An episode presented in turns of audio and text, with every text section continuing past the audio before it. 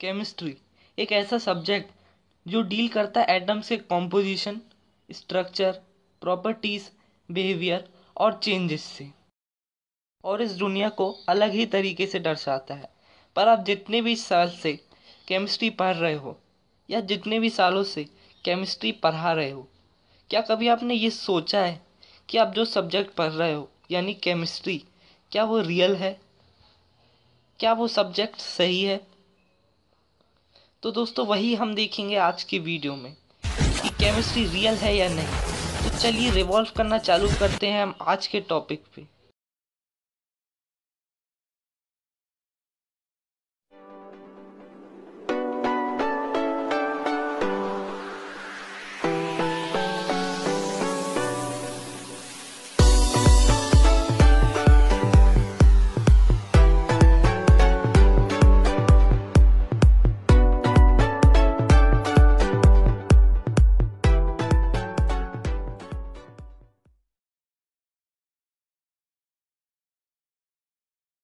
इस दुनिया में कुछ लोगों का मानना है कि केमिस्ट्री रियल नहीं है।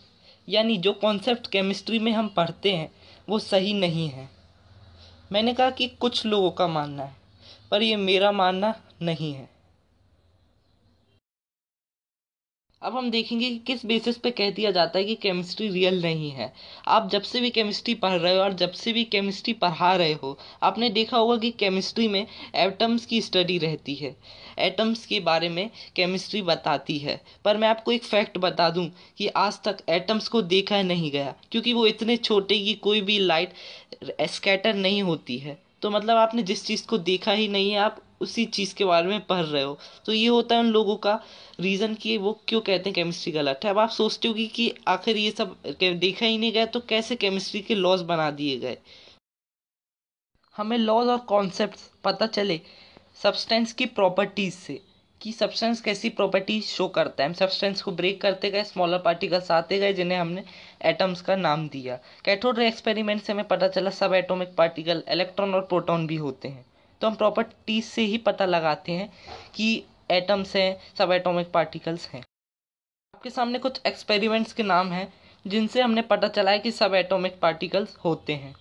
जैसे कि ऑयल ड्रॉप एक्सपेरिमेंट और कैथोड एक्सपेरिमेंट से हमें पता चला कि इलेक्ट्रॉन और प्रोटॉन होते हैं। इलेक्ट्रॉन में नेगेटिव चार्ज और प्रोटॉन में पॉजिटिव चार्ज होता है। हमने पता लगाया ऑयल ड्रॉप एक्सपेरिमेंट से कि इलेक्ट्रॉन का कितना चार्ज होता है, उससे ही हमें प्रोटॉन का चार्ज भी मिल गया। जो लोग केमिस्ट्री को गलत मानते हैं, वो वर्ड यूज़ करते हैं हाइपोथेटिकल यानी ये सब सच है ही नहीं। हाइपोथेटिकल का मतलब होता है। मतलब जिस चीज़ को हमने देखा नहीं है, उसी के बारे में पढ़ रहे हैं। तो पर भी हमारे पास कोई प्रूफ नहीं कि हम किसी भी चीज़ को सही या गलत बोल दें। क्योंकि इतने सारे लॉज बने हैं, इतने सारे कॉन्सेप्ट हैं वो पूरी तरीके से सही प्रूफ हुए हैं। किसी भी चीज़ के दो पहलू होते हैं, या तो गलत या तो सही। हम किसी भी चीज़ को पूरी तरीके से गलत या सही प्रूफ नहीं कर सकते। Law of conservation of energy chemistry का एक ऐसा लॉ जो यूनिवर्स को बिल्कुल सही तरीके से बताता है और वो सही भी है।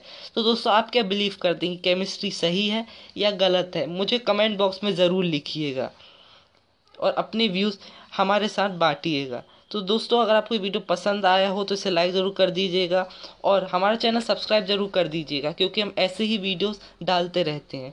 तो दोस्तों, इस वीडियो को लाइक ज़रूर कर दीजिएगा। मैं एक बार फिर से बोलता हूँ, जिससे मुझे भी अच्छा लगेगा और मैं ऐसे ही वीडियोस डालते रहूँगा। दोस्तों, इस वीडियो को शेयर ज़रूर कर दीजिएगा, ताकि ये नॉलेज ज़्यादा से ज़्यादा लोगों के पास पहुँच पाए। तो दोस्तों, ये था हमारा आज का वीडियो। हम फिर मिलेंगे ऐसे ही maths physics chemistry success tricks के वीडियोज़ के साथ।